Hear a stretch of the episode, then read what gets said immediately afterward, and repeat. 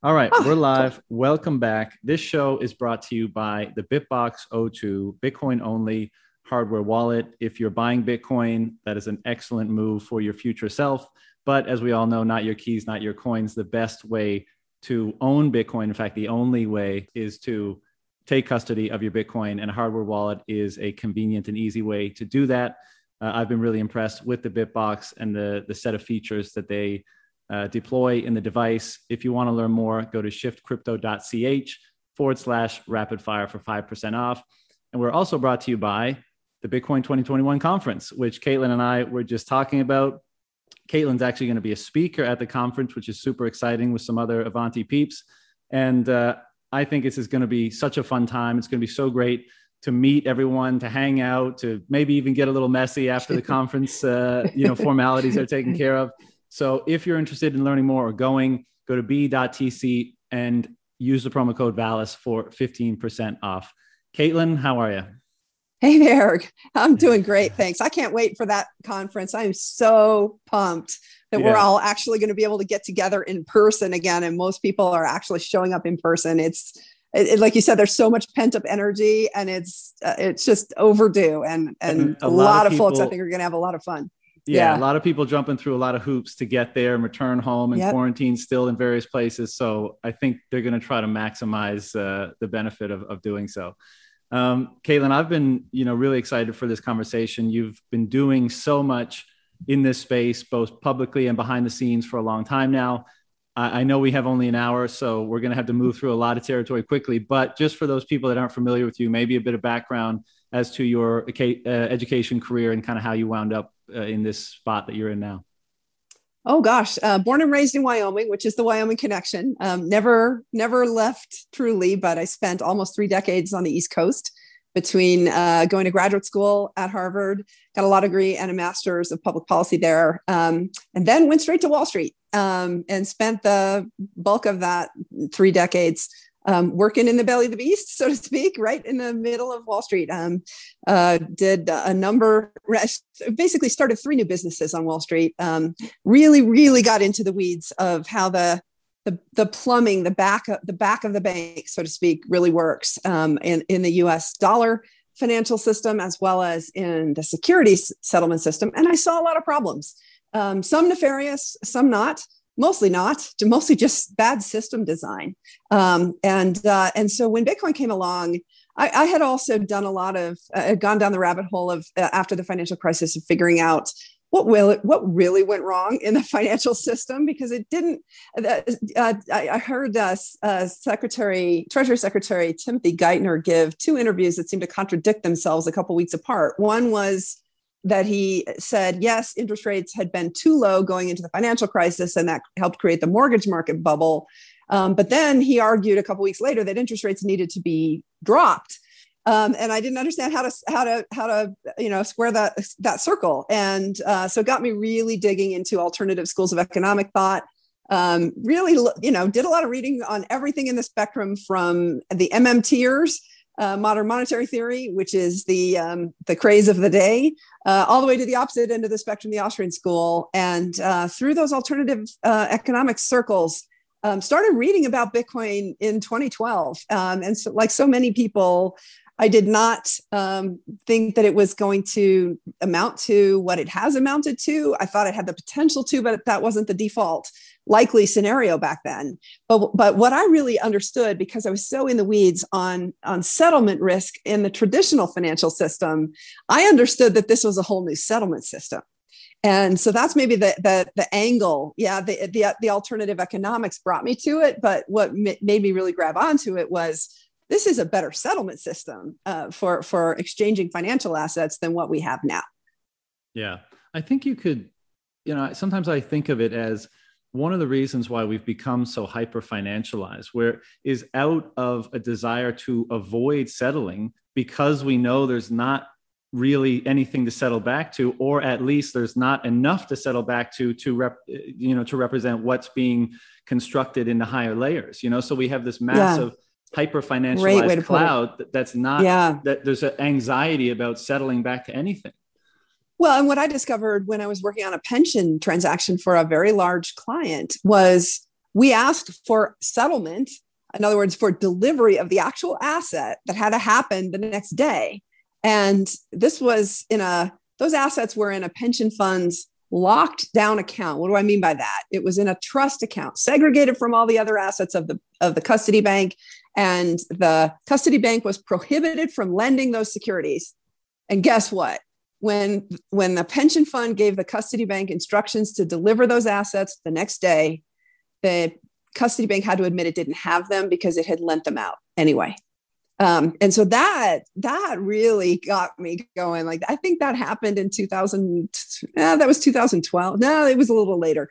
Um, it was like 2013 probably. But anyway long story short um, I, you know i keep in mind I, I, had discovered bitcoin. Well i learned about bitcoin in 2013 or 2012 started buying it in 2013 so to set the table, you know, I'm working, I'm, I'm discovering all these settlement system issues at the same time I'm seeing Bitcoin and realizing, holy cow, this is actually a really good solution to some of those problems. But to your point, um, you know, if you ever actually have to settle, you realize uh, that that um, uh, John Kenneth Galbraith referred to it as the bezzle. There's a bezzle out there um, because we don't like to settle. We just like to constantly net balances against each other, and we're never actually, you know, getting real delivery of the real underlying asset.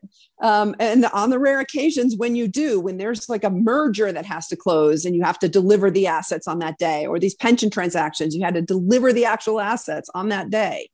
Um, that's when you realize that the assets might not all actually be there. And I had to learn the hard way at that time because the pension fund manager was looking at the brokerage um, account on his screen and it, and it was showing that the assets were there. And it was just he it was incredulous. How is it possible these assets are not there? That they're they're on my screen. You quickly realize your your your account balance at your at your broker dealer or your bank just tells you what the broker dealer or the bank actually owes you. It doesn't mean they have it. Yeah. So it doesn't mean that they can deliver it if you need it to be delivered. Yeah, and I, I think you mentioned mo- uh, modern monetary theory. I mean, we've basically basically been operating under that philosophy for several decades now. I think the formalization of the philosophy is just trying mm. to conjure up a justification for what's going on. You know, we're looking at it and we're saying, well, how can we, you know, in an environment where maybe the if you if the premise is you don't really need to settle or that we can we can continue to kick the settlement can down the road and down the road and down the road then there's yeah. any there's you know you have a lot more latitude from making up a lot of these things and acting like there's no consequences to these activities. Sure. Um, and yeah I, am not sure that that economics economic theory is very very focused on settlement per se. Um, but it, it, it just comes back to the the the bigger question of property rights. Um, do you have a property right in your in your financial asset, or is your financial asset just an IOU, which is a contractual right? Um, and it has it has very different implications in the law when you have an outright you have legal title to something as opposed to when somebody just owes it to you. Very different. Um, you want outright legal title, and I like to talk about the state of Wyoming, one of the reasons, one of the questions that keeps coming up is why Wyoming? Why, of all places, why Wyoming? Well, one of the reasons is Wyoming really gets at a visceral level this whole property rights question because Wyoming fought what was a de facto civil war over this very issue. It's called the Johnson County Cattle War. Uh, in the 1880s uh, into, into the early 1890s. That was in Wyoming, and the, and the war was fought over the fencing of the West did landowners have the right to fence out trespassers? And if they do, then they have property rights that are enforceable. And if they don't, then nobody has property rights. You can't, if you can't fence out a trespasser, what does it mean to own the land? Um, and I think that that is exactly the question that's asked re- regarding settlement. And yeah, um, I, I, think you know a lot of these systems were set up this way out of technological necessity. Keep in mind, everything used to be done in paper, and so you literally had to move paper around. There was the Great Wall Street paperwork crisis. Um, in, the, in, the, in the early 1970s, and it all uh, the, the, um, the New York Stock Exchange closed on Wednesday afternoons just to allow the clerks to keep up with settlement um, you had to move the actual stock certificates around. That's why all the back then all the brokerage firms were right next to the New York Stock Exchange. and they physically moved the stock certificates around. Um, and and and then you know then came uh, we started to digitize things. Uh, and and and you can look at it in the evolution of the law as well. You used to have direct title. Technically, you still do have direct title um, if you own your stock certificate, or certainly if you own the paper dollar bill in your wallet. You've got outright title to that. That's a that that is a you have a property right in that. But the problem is um, that we started to move um, in the the first the first commercial law update said, okay, we want to dematerialize these stock certificates, so we don't want to give we don't want people to actually have to have paper. We want to start actually just moving ledger balances, which is so much easier than moving the actual paper. And so that's how all this netting stuff started. So let's move the ledger balances. And so um, the first update to Wyoming or to the uh, to America's commercial law for securities said okay, let's, it, it, you still have a property right in your securities, but you don't have to actually have the piece of paper anymore. The property right is evidenced by the book entry on the issuer's books and records. So back then, think about it the issuers of securities knew who exactly their shareholders were. I'll come back to that in a second. Um, and then in 1994 was what I've called the greatest theft of property rights in human history because the entire US stock market switched over from being a direct property right where you had a property right as long as you were listed on the books and records you had legal title to the shares. And instead we went to this iou method where it's indirect.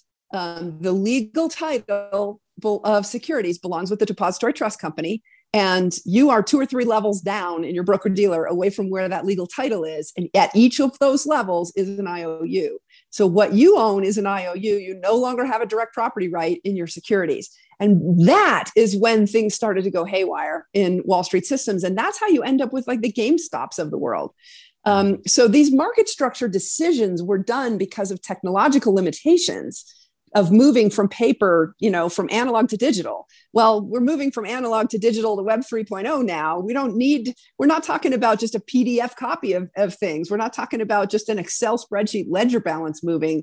We're actually talking about you can have a direct ownership in the actual asset again. And so we're, we're coming back full circle to where we started, which is where we should end up, which is that people should have property rights in these assets. And um, and that's really it's it's again it's all about settlement. Uh, it's that that's what that's where we're headed that that you can you can you know that when you transact in these assets you actually have settled the transaction and it's not you're not waiting for layers of intermediaries whose whose systems don't update simultaneously which is how you end up with the gamestop type situations. And to your point until you actually settle something you don't really know that it's there. Right yeah, and you know, this of course is what's so radical about Bitcoin. You know, it's almost like the archetypal form of a property right. Because you could say, you know, yes, you you can fence your land and you can have the state enforce that. But if you yourself can't enforce a property right, you're dependent on others to enforce it, right? So it's it's almost yeah. like you can't really own anything in the physical realm because someone with greater force can basically take it to you. Whereas Bitcoin, obviously, you can own it, you can verify it, you can yep. you don't you memorize your seed. exactly. so I mean, yeah. Yeah. we're really talking about such a you know collision of of different entities. Really, you know, we have this hyper financialized system that mm-hmm. is afraid to settle, and we have this thing that if you you know you, if you mm-hmm. use it to its maximum effect it's pure settlement it's pure property right? And seeing those two worlds collide and we'll get into this in a second with what you're doing but seeing those two worlds collide i mean it's such an interesting time to see the pressure that each is exerting on the other and to see the you know to see the the flow of capital from one into another. I mean it, it's it's tremendous. Um yep. I, I do want to ask you though you know a lot of times people's Bitcoin origin story. It's almost like all the different experiences in your prior life that kind of led you to seeing what Bitcoin was when you encountered it, yes. even if it, even if it required yes. a few touch points. You know, you come from Wyoming where you have this legacy of of independence, of individualism, of property rights, right? Mm-hmm. Um, you come from a financial background. You you come from a legal education. Like, were you leaning toward that sort of philosophy of you know, uh, libertarianism, let's say, or individualism or, or, that kind of stuff prior to getting into Bitcoin? Or was it purely your investigation of the 08 financial crisis that kind of allowed you to see the importance of those things? Yeah, it was the latter. Keep in mind, I actually have a degree from the Kennedy School of Government at Harvard, right? So that kind of tells you a little bit of uh, a little bit of the background, right? Um, uh, let's put it this way: I don't think there are any libertarians who have uh, degrees from the Kennedy School of Government. but uh, but uh, but yeah, I mean, I, I, mean, the financial crisis was really what what what did it for me, um, and I, I just got very very curious and um, started reading. It was a client of mine, um, a very successful hedge fund client um, who who I remember I was sitting on the Morgan Stanley trading floor in the height of the financial crisis, and everybody was just talking to people, trying to figure out what the heck was going on. And I remember, you know, he said, "You got to start reading. Just start reading." I, I well, the question I asked him was, "I got to learn how the Fed works." I gotta, I gotta really understand the mechanics and the plumbing of the Fed because I, you know, it's so funny. You're in the middle of, of. I worked on the trading floor at Morgan Stanley. You know, you, you, you would think that you would know all those details, but what happens in the financial system is that people get very narrow and very deep in their expertise, and there is not a lot of breadth. Um, there are not a lot of people who have moved around and that's another I, you know i'm some somebody who's just a naturally curious person and gets bored pretty easily so um, so that's i had a very non-traditional path on wall street. Um, started in investment banking then did equity research and then started these three new businesses. And in 22 years to do five different jobs on, at wall street firms is, is just unheard of. Um, so i had a very non-traditional path because i just am bored um, and curious. And uh, anyway, so um, I I had never the, the, the point of this is I had never actually really understood how the plumbing worked. I was 16 years on Wall Street before I started to get really curious about the plumbing because the plumbing was always somebody else's job. Right. Um, and you know, as long as the money moved, you didn't have to go in and try to figure out what went wrong.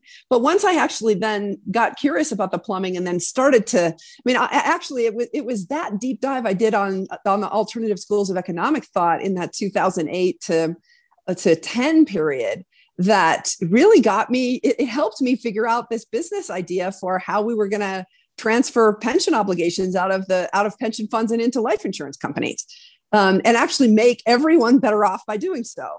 And that's that that that turned into a whole new business. But it, that was the business that i was that i was talking about where i discovered all the all the settlement problems. Um, without going too much into the weeds uh, I, I think i can make this digestible for your listeners.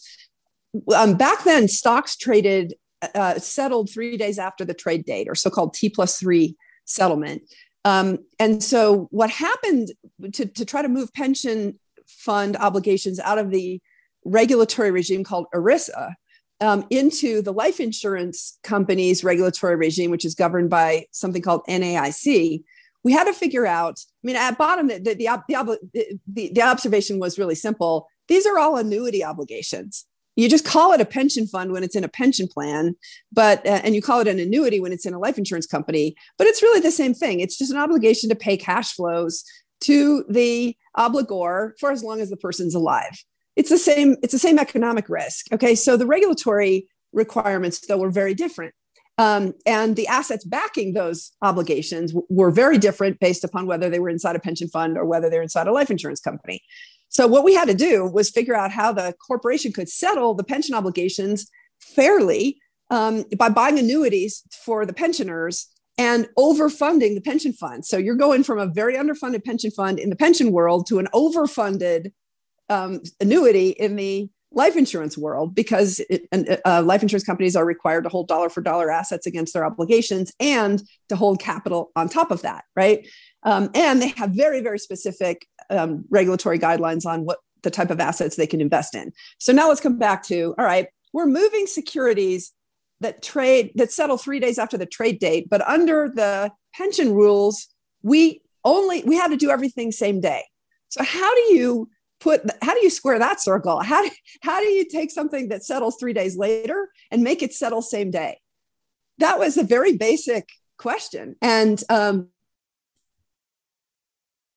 stuff.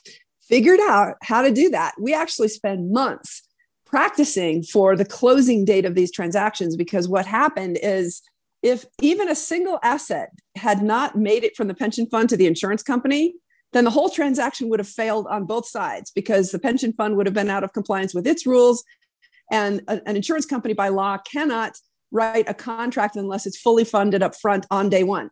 So if some of the assets we were transferring didn't make it over, the whole the, the life insurance the the the, um, the annuity contract would have been invalid, and all the assets would have had to have come back same day.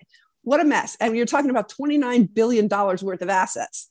So that just gives you a little bit more color. I haven't talked about this in a podcast in the depth that I just did, but it gives you a little bit more color of, of the problems we were trying to solve. And, and again, hopefully it gives you some context for the deeper I got in these weeds of how do you do that? Boy, Bitcoin looked pretty darn good. And, well, and I understood, you know, this thing was going to have a big impact eventually if, if it took off. But back then, I got to say, I wasn't, I didn't talk about Bitcoin very much um, I, unless I was at meetups or conferences, which I did after hours and on the weekends, I didn't pop my head up at Morgan Stanley um, right away and say, Hey, I'm interested in Bitcoin because uh, when Jamie Dimon um, a, a, few years ago said he would fire anyone who was involved with Bitcoin, I had that set, I had that feeling, and most of us Wall Streeters who were into Bitcoin in those early years had that same feeling too. Um, I was looking at some pictures the other day. I was at the send-off dinner for Charlie Shrem the night before he went off to jail to serve his um, his his term for the unregistered un, um, securities offering. That was, I think, 2013 maybe. Anyway, um, and I was keeping my head down because I didn't want to be in any pictures uh, because I was at Morgan Stanley at the time and, and figured I might get fired for being involved with Bitcoin.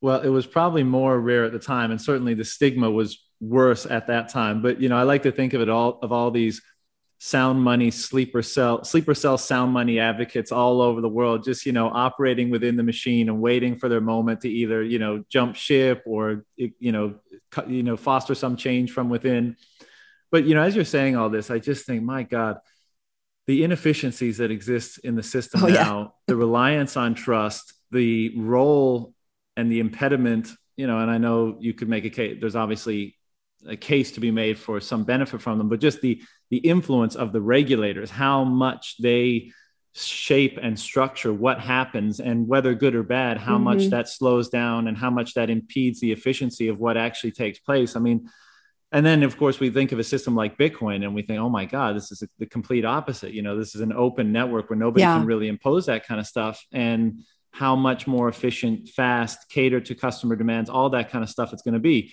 Yes it's more uh, you know sink or swim right? Like it, it, you don't right. have built-in protections in a system like that. But i think a lot of us would say well that's good. And then it, it, it implies that you have to take more responsibility as an investor as a consumer as right. a fiduciary as somebody in the space right? Well yeah. And and and i, I someone approached me about um, speaking out about a lawsuit. I'll keep the details um, confidential but it's a lawsuit of somebody who lost money in um, in a coin lending um, situation sued the coin lender and lost at the at the trial court and is trying to appeal and wants me to get involved. And and um, and, and I, as I was reading through the materials that they sent me, I'm always interested in the legal um, legal side of this industry because uh, one of the things to your point is a lot of people just generally have just been caveat emptor. If I lose money in this, it's my own fa- my own fault. I know there's a lot of risk. Um, but what's starting to happen is you're starting to see people who really aren't thinking of the world that way and there's a lot more money involved now. And so you are starting to see litigation. This is one of the things that trace mayer uh, uh, rightfully observed. He's he was thinking you know four or five steps ahead of everybody else. What are going to be the attack vectors on bitcoin as the price goes up a lot? Um, they're going to be very different than the attack vectors today and one of the attack vectors is lawyers. And so how do we how do we make sure that um, that lawsuits don't come in and start screwing up the but nobody will ever screw up with bitcoin the base layer protocol. Nobody will ever screw, screw up that. But where the where things are going to start to have an impact is in these intermediaries right? This person was suing a coin lending company. Um, you know there's been litigation i'm thinking to, about the coinbase litigation over uh, bitcoin cash um, what what what was Coinbase's obligation to customers for forks and airdrops? Um, and is it fair that they say those forks and airdrops are not um, don't belong to the customer? How do you how do you how do you sort that out?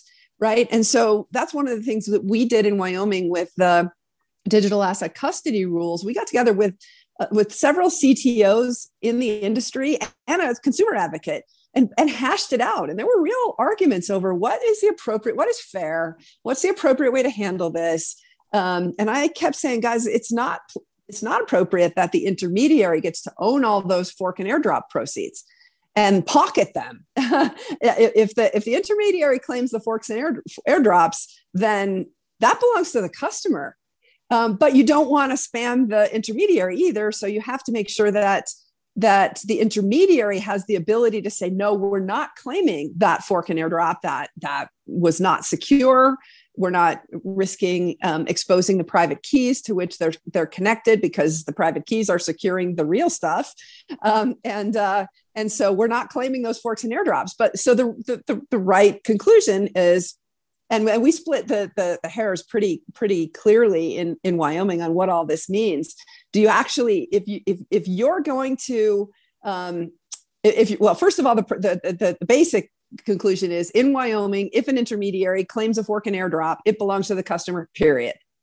Um, but um, the and of course they're not forced into it they they can choose not to claim it and if they don't claim it they don't have to be forced by their customer to claim it which is what the litigation in the in the coinbase um, situation was somebody wanted coinbase to go get the bcash um, before coinbase's engineers had determined that it was sufficiently safe to do so um, and so was it were they obligated to go claim that bcash fork that day um, right and so um, uh, I can come back and talk a little bit more about how Wyoming split some of these hairs in a very fair way. But the bigger point is we're seeing litigation now.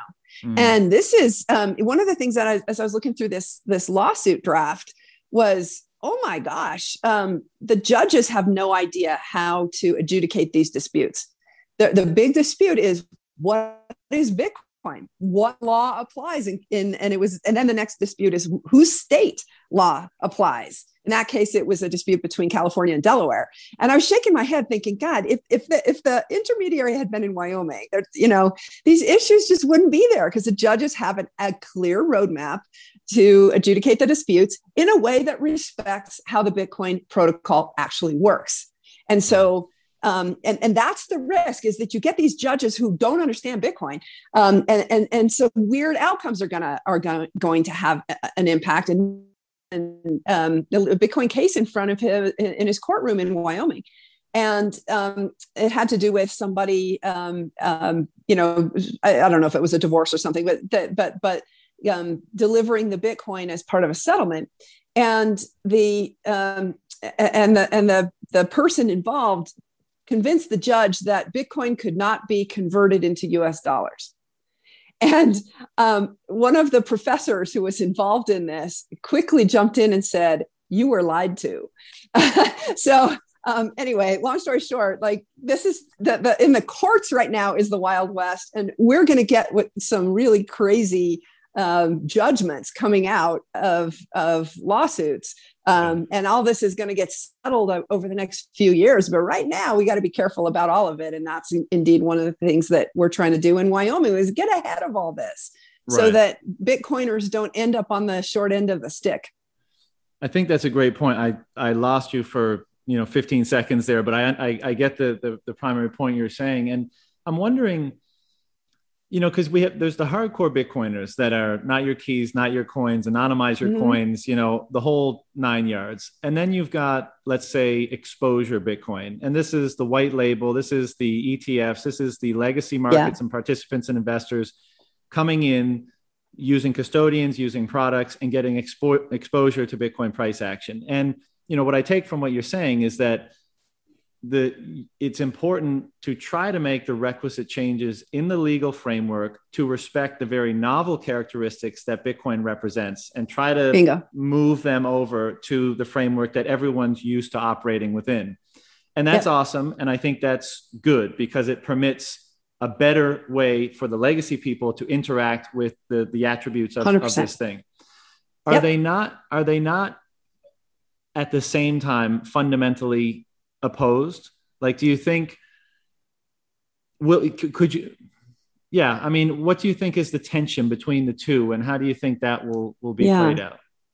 Well, I mean, if you want to um, have fiat currency on and off ramps into digital assets, which I obviously happen to think is important. Um, and that's because somebody, you've got to be able to get into the digital asset system. I, I recognize that more people are coming in than are going out, but there are a lot of people who are trading and that's creating liquidity and that's good. And they're going back and forth between Bitcoin and dollars all the time. That's mm. good. So, how do you actually are, are, are, those two things fundamentally incompatible? No, but you've got to be careful how you build the bridges because the assets themselves are fundamentally incompatible in their settlement characteristics. Right. Again, we're coming back to settlement. Um, Bitcoin settles in 10 minutes. I mean, instantly when you see the Bitcoin, it arrives, it arrives, but it's not considered settlement until you get that first confirmation. And some would argue not until you get the sixth confirmation, but right. it settles in minutes on the blockchain with transparency. And here's the other key it settles with irreversibility. US dollars don't settle with irreversibility. Um, and they don't settle in minutes. Okay. So it's it's it's the speed of settlement and it's the finality of settlement that are very different between Bitcoin and the US dollar. This is where I'm hyper focused. How do you how do you do how do you make sure that Bitcoin itself is not causing systemic risk within the US dollar payment system? And um, and how do you make sure that intermediaries don't get caught up in this very issue. By the way, this is the reason why most of the Bitcoin exchanges will not allow you to take your Bitcoin off the platform for typically 10 to 14 days after you buy it. Because if you send a dollar to buy Bitcoin at, you know, Coinbase, for example, um, and you send that dollar through ACH, and then Coinbase sells you the fraction of a Bitcoin and then you turn around and go to your bank and said and say i didn't send that ach payment the bank is going to have to reverse it right. so now all of a sudden if coinbase has allowed you to take the bitcoin off the platform and you reverse your ach payment guess what? Coinbase is the one out both sides of that trade. Okay mm-hmm. that's a huge risk issue. Again it's all about settlement. Um, that's a huge risk issue. And so um, this is the reason why for the most part for consumers um, um, you you can't take your your coins off platform for typically a couple weeks because most of the reversals and the fraud um, is is discovered in those first few days, um, mm-hmm. and that's the way the consumer laws work under the ACH system. The, um, uh, and the ACH um, it's called Automated Clearinghouse is actually proposing to extend the period for fraud to two years. So if there's fraud then the consumer can report it to the bank and the payment can be the ACH payment can be reversed up to 2 years later. How do you square that circle where Bitcoin yeah. settles in minutes with irreversibility and your dollar might not actually settle with finality for 2 years? See, this is this is in my hyper Bitcoin bull mind and perhaps you know, longer term projection. This is the outcome or this is the process of the immutable qualities of Bitcoin reshaping everything downstream of it. So like this is yeah. very very early days, right? All we're trying to do very. effectively now is is try to get Bitcoin to fit into this, or at least that's the narrative, right? But I yeah. actually think so what hap- what's happening and what's going to happen is Bitcoin is going to is going to impose its structure, its immutable characteristics yeah. on our existing legal framework.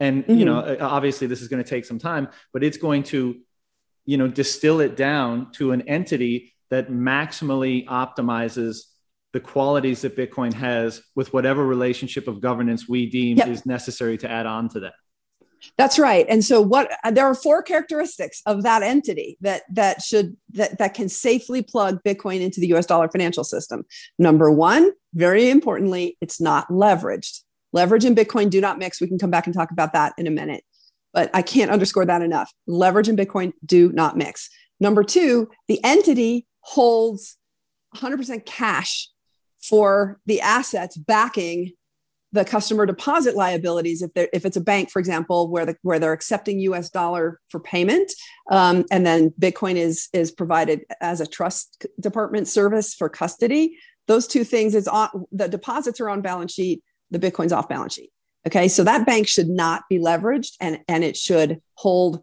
just cash on its balance sheet. Very simple balance sheet. Left hand side, cash, right hand side, customer deposits, and common equity. Very simple.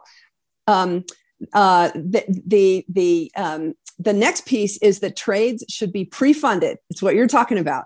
Um, you should not allow this settlement risk to um, to to to pile up because you can end up with indirect leverage exposures as a result of that. Um, and now I'm blanking on what the fourth one was. Actually, hang on. I actually have some notes here. I'm just having a brain fart um, on what that is. Sorry. Oh, ring fenced is the other one. Um, I, I, I was very public and um, critical of State Street when I when it came out about a month ago that State Street is providing bilateral credit lines to its institutional trading customers to trade Bitcoin as if it were any other currency, because that is not ring fenced from what is one of the most systemically important institutions in the world. And all of a sudden, to your point, you know, um, um, if, if, if their systems are not updating every minute, and they're only updating overnight, you could see a systemically important bank very um, um, innocently end up with a leverage exposure in Bitcoin and not even know it. Again, so those four things don't leverage it, don't hold anything but cash in the fiat side of the institution, ring fence it, and then make sure all the trades are pre funded or at least simultaneously settled between Bitcoin and dollars. That's mm-hmm. how you do it. By the way, I just described to you the philosophy behind the Wyoming SPDI charter. That's exactly what how Wyoming built the, the SPDI charter. We did not want any in, indirect leakage of settlement risk to come into the US dollar payment system precisely because Bitcoin can cause problems if you if you treat it like it's just any other financial asset. And it does look, unfortunately, like some of the big banks are looking at it that way. And I cannot warn financial regulators loud enough. Don't look at it that way. Traditional VAR models, value at risk models, don't apply. There is no clearinghouse, there is no lender of last resort who can paper over a temporary settlement failure in Bitcoin. And, um, you know, a lot of people would say that's a feature, not a bug. I just say it is. It's just the way it works. The real the real clearinghouses in Bitcoin, in the event there's ever a problem at one of the big intermediaries, are the whales that's it. And the reason is that 75 to 80% of coins are owned by individuals and, and not held at custodians. And I just saw an interesting article within the last week that during bull markets, there's a big withdrawal of coins off custody platforms. And we're now down to about 12% of the Bitcoins outstanding are on custody platforms, and the rest are held by individuals off intermediary, self custody. So there's going to be a perpetual shortage of collateral. So if you want to think about applying the Wall Street trading approach to Bitcoin, you're never going to be able to find collateral if you let these these exposures get too big. And if you're not hyper careful to lock down all of the risk. And um, and that's that's that's the the responsible way to do it. Most of the intermediaries in bitcoin operate that way already but I'm sure a lot of you are listening going, hmm, maybe some of my intermediaries don't. Be careful. This is why the not your keys, not your coins matters a lot. And 75 to 80% of, uh, of Bitcoin is heeding that warning. Now it looks like it's closer to 88% um, heeding that warning and, and have pulled coins off intermediaries. Um, and that's the right way to do it. You want to be the legal owner of your Bitcoin, not your keys, not your coins.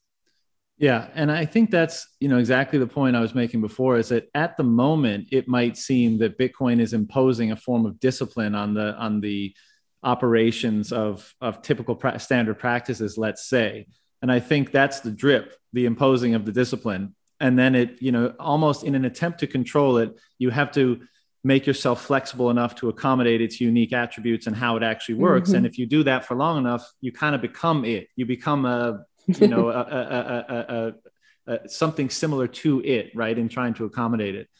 Um, yeah, you know, it's interesting. A friend of mine, um, one of my mentors, uh, reached out to me when Square first invested 2% of corporate cash into Bitcoin. And he said, Bitcoin's going to hack big tech. big tech thinks that they're going to get control of Bitcoin, but Bitcoin's going to hack big big tech, and he's right. and that's the everything. exact same point that you're just making. Um, you know, they they they they want to be the centralized control. They want to be able to censor, um, and they they want all of our data. They want no. They want us to have no privacy whatsoever, um, and they just want to sell stuff to us. But um, in fact, actually, Bitcoin's going to hack them. They will never control it.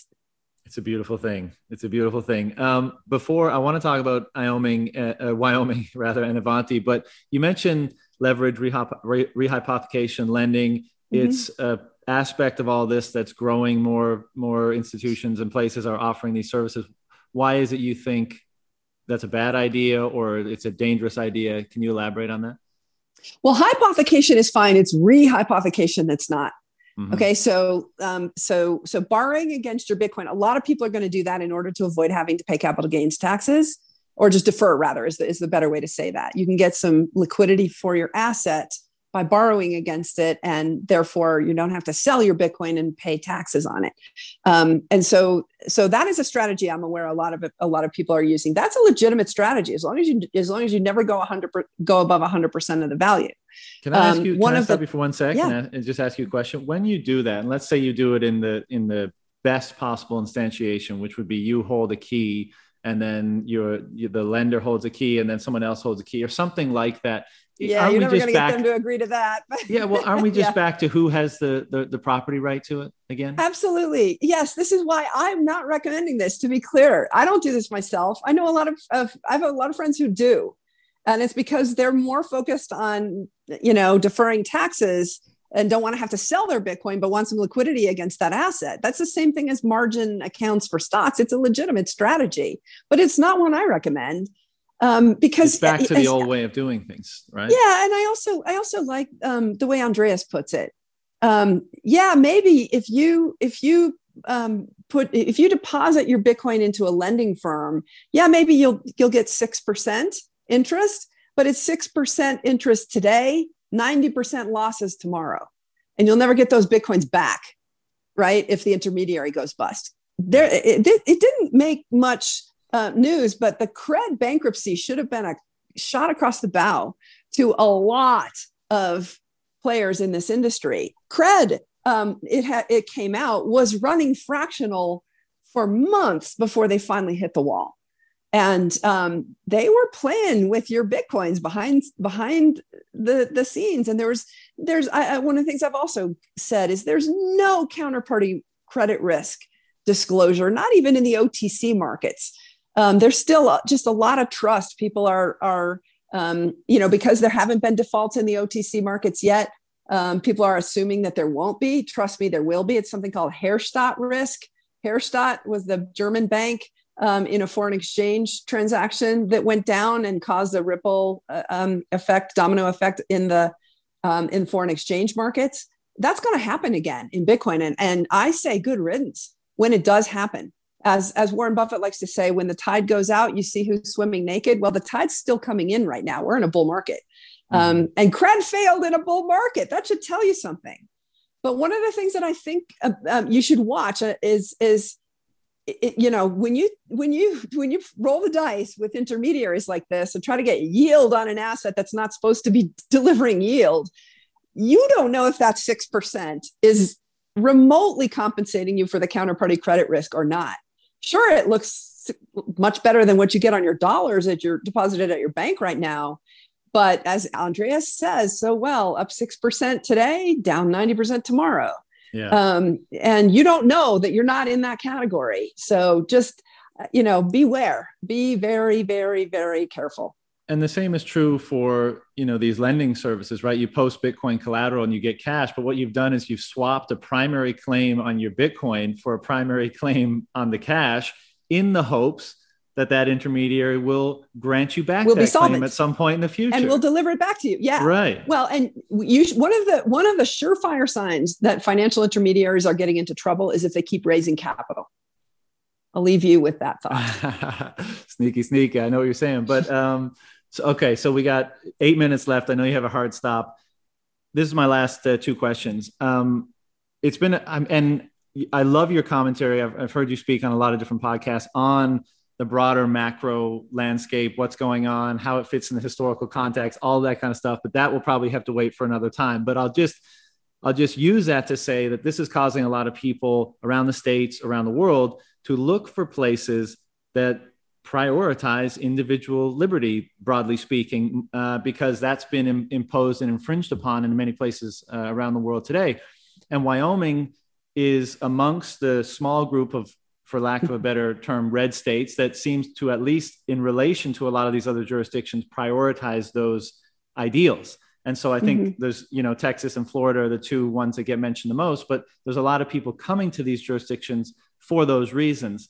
And then you layer mm-hmm. on top of that the very forward, you know, thinking regulations around Bitcoin that I know you've been instrumental in. And it, it starts to become a very, you know, attractive place for a lot of people if they're looking at getting out of places that, you know, have a lot more overbearing regulations, let's say of various kinds mm-hmm. and government involvement in people's lives to a place like Wyoming. So first question is, what's going on in my Wyoming these days? You know, is there a big influx of, of people and why should people look at Wyoming as a place to relocate?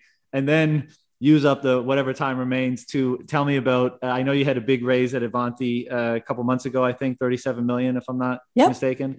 Uh, yep. What what's kind of what's focus one for you guys at Avanti and what's going on? I know it's sure. a big question, well, so take it. Yeah, you know, use big, up the time question, that yeah. you have. yeah, I'll start. I'll start with what's going on in Wyoming. We've now, um, in our fourth legislative session, which just concluded a couple weeks ago, uh, we're now up to 24 blockchain laws in four legislative sessions that have been enacted by the state of Wyoming. Um, this this year, the big one was uh, was recognizing DAOs, decentralized autonomous organizations. A lot of the Bitcoiners are like, wait a minute, that's an Ethereum thing. Not really. Um, there can be there can be Bitcoin versions of that too. Um, um, we have smart contracts through some of the um, layer two technologies uh, like liquid, um, for example. So uh, absolutely, those laws are potentially benefit beneficial to Bitcoin.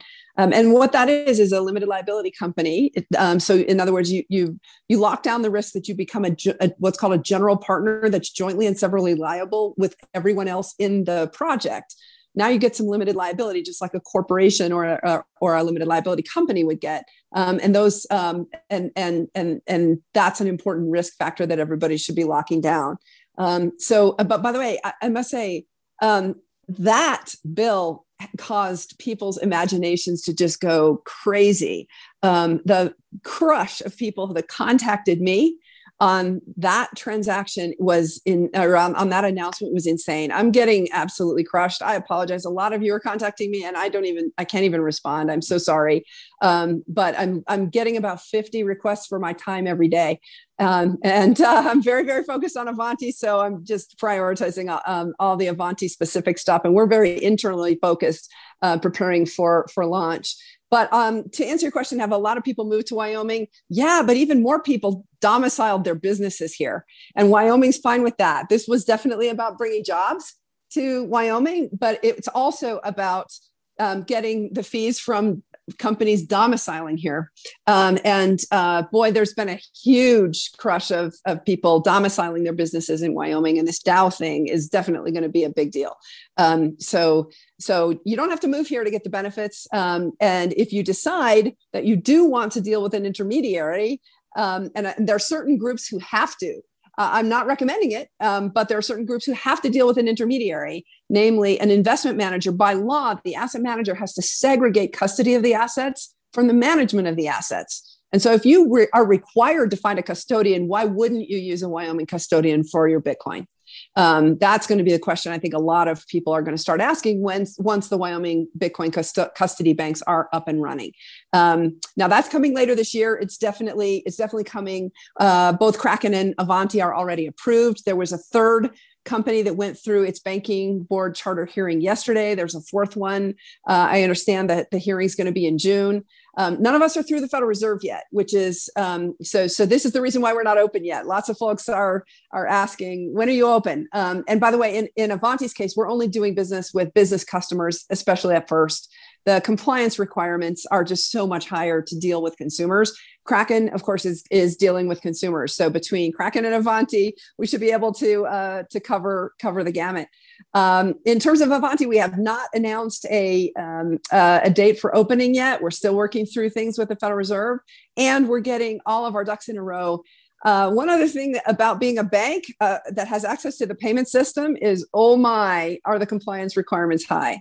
Um, you can't just build your own system. Um, you have to go through um, very, very, very, very detailed regulatory compliance and IT requirements in order to be, be bestowed the benefit of, of getting access to the US dollar payment system. It is a privilege. It is a very high bar. And, and oh boy, is it a lot of work. It's more work than even I anticipated. And I knew it was going to be a lot of work going in. Um, so uh, Bryan Bishop is a Bitcoin Core developer. He's our CTO. He will also be in Miami, by the way, um, as, as well as Daniel O'Donnell, our um, head of business development. So there'll be three of us uh, at the Miami conference, and we hope to see you there.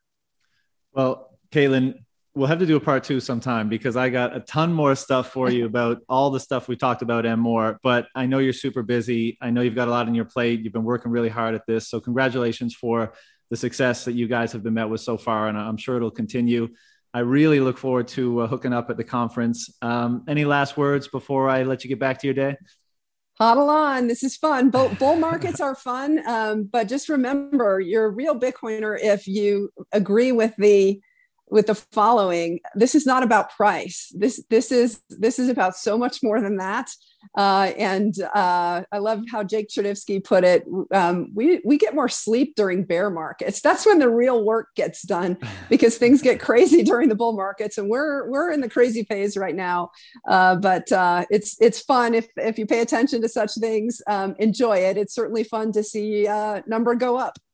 Yeah, I think it's going to be a very interesting rest of the rest of the year. So uh, we shall Indeed. see. Anyways, Caitlin, thanks so much. Take care, and uh, we'll see you soon you down too. in Miami. Yep, indeed. Take Bye-bye. care.